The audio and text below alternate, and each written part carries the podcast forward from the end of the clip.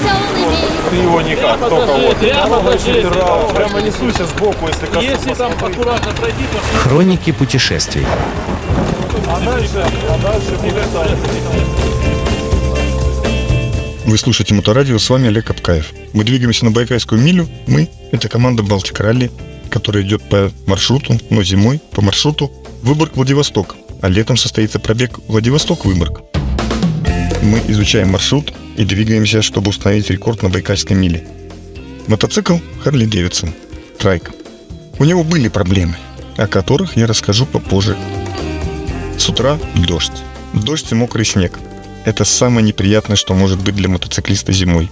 Видимость не очень, завесь, дорога скользкая, всего 0 градусов. Местами начинается метель, которая переходит в дождь. Потоки воды и ветра сбивают. Так как мы едем в сторону Новосибирска, то все больше и больше открываются поля. И с этих полей дует такой ветер, что на повороте, если ты чуть-чуть задеваешься, тебя переставляет на встречную полосу. Сказать, что это опасно? Наверное, опасно, если встречные машины. Но вообще это, конечно, жутко. Ну, справляемся, скорость сбавляем, двигаемся аккуратно и потихоньку. Наша цель – все-таки доехать. Движение в этот раз достаточно плотное. Заправка, едем дальше. Заправка, едем дальше. Цель Новосибирск. Там нас ждут ребята из 99% мотоциклисты. Тоже обещают встречу. Что будет, как будет, скоро узнаем. Дорога стала значительно лучше. Видно, что полотно положили недавно. По краям видно болотистую местность. Березы торчат прямо из снега. Иногда сказочный пейзаж, иногда утруждающий. Болото. Возможно, здесь где-то бродят кикиморы, а возможно, здесь даже живут водяные. Движение становится еще плотнее. Фуры идут вереницей, изредка оставляя между собой зазор для одной легковой машины.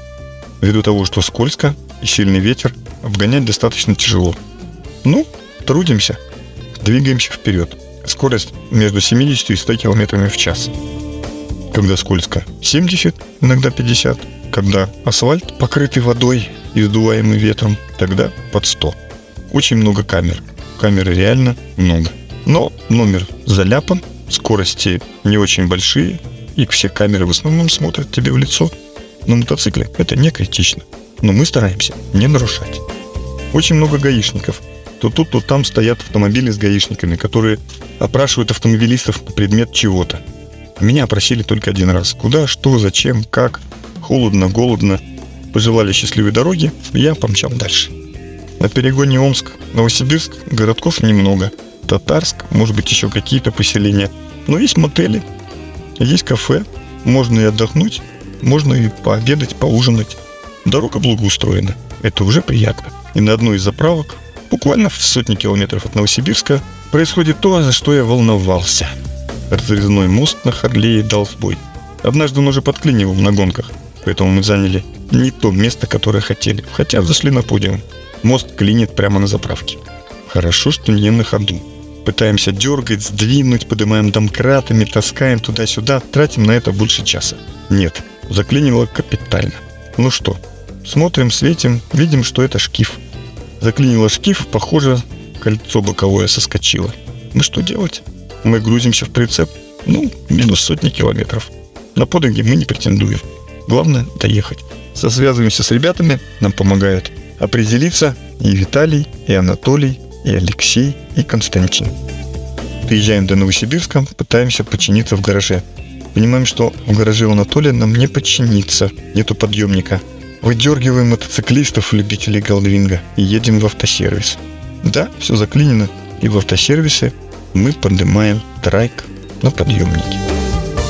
Ну что я скажу, Пришлось разобрать всю жопу, как говорят мотоциклисты, снять мост, расколоть его, достать шкив, и мы насаживаем это кольцо, греем феном, с помощью всевозможных приспособ его натягиваем обратно на шкив.